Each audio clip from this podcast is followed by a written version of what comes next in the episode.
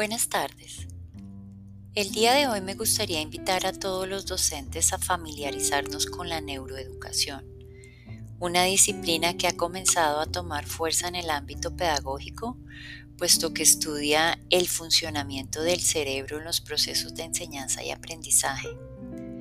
De este modo podemos comprender mejor a nuestros estudiantes cómo aprenden y a su vez mejorar la manera como los estimulamos y el tipo de experiencias de aprendizaje que les proporcionamos. A continuación les comparto una de las intervenciones del doctor en neurociencia y medicina Francisco Mora, quien además es catedrático de la Universidad Complutense en Madrid.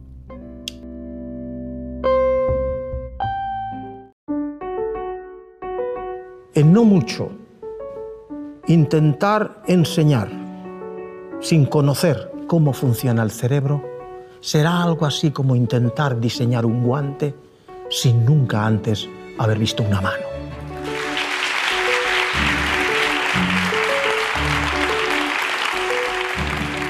La cultura en que vivimos y que hemos conocido y conocemos se está muriendo. Está naciendo una nueva cultura, la cultura neuro, que significa el darnos cuenta que el ser humano lo que es el ser humano, lo que siente, lo que cree, lo que piensa, lo que hace, y en ello está evidentemente aprender y memorizar, es producto del funcionamiento del cerebro. La importancia, por tanto, de ello es trascendente. Pero es tan nuevo que es discutido todavía. Hay docentes de prestigio que todavía en este momento dicen, es que no es tampoco tan necesario hablar del cerebro. Yo puedo explicar lo mismo sin apelar al cerebro. Yo digo que por lo menos la neuroeducación hay que aplicarla ya, aunque solo sea, aunque solo fuere, para atajar, destruir lo que son, y ustedes y vosotros habéis oído hablar de ello, los mitos, neuromitos o falsas verdades.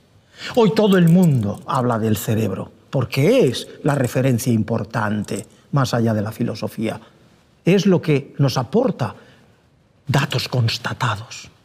Y cuando hablamos así, hablamos de que podemos hablar de la memoria, del aprendizaje y de la memoria. Podemos hablar, insisto y lo repito, de valores y normas. Pero podemos hablar ya con fundamento de lo que significa y el valor que tiene la atención. Por ejemplo, el ejemplo más paradigmático del valor que puede tener la neuroeducación es para habernos dado cuenta en un tema tan debatido como es cuándo comienza un niño a leer. A los tres años Evidentemente no. El niño que sin embargo tarda hasta los siete años, evidentemente no. Se estima por observación que el niño en general de un colegio a los cinco años, seis años ya está listo para aprender a leer. Pero no todos. ¿En qué se fundamenta ahora que la neurociencia pueda, neuroeducación pueda decir algo? En que sabemos que áreas fundamentales del cerebro, como es el área 23 y 44, en fin, áreas de Brodmann, ciertas áreas del cerebro, la, corteza parietal posterior y la temporal superior, hay ahí un área en donde la esencia de la lectura está en transformar el grafema en fonema.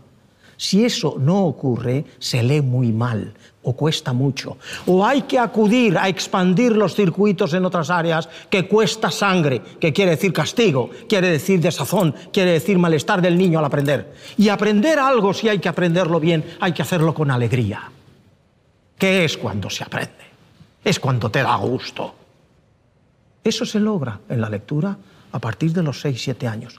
¿Por qué? Porque esas áreas ya sabemos ahora que han terminado de formarse los circuitos sinápticos y además aislar los axones con mielina para que la información vaya con nitidez. Ah, enseña a un niño de 7 años a leer y te lo hace en tres semanas frente al niño que sí tiene y no está preparado porque tiene inmaduras esas áreas a los cuatro, no solo hay que castigarlo, es que hay que atacarlo en el sentido de, venga que no tal.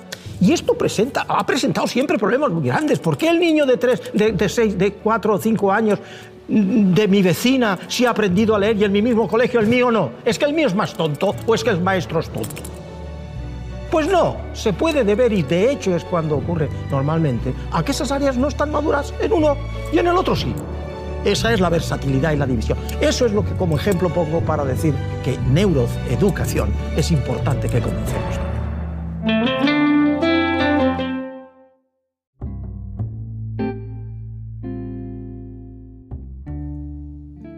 Esta breve explicación de la neuroeducación nos lleva a reflexionar acerca de la importancia de generar emociones positivas dentro del aula de clase con nuestros estudiantes y así despertar su motivación y su curiosidad en la información, contenidos o conceptos que deseamos que ellos apropien. Además de comprender que los ritmos y procesos de aprendizaje de cada individuo son diferentes, debemos estar prestos a identificar dificultades que pueden obedecer a trastornos del aprendizaje como la dislexia o el déficit de atención. Finalmente quiero concluir invitándolos a leer el texto Neuroeducación. Solo se puede aprender aquello que se ama del profesor Mora, quien fue el invitado del día de hoy. Muchas gracias.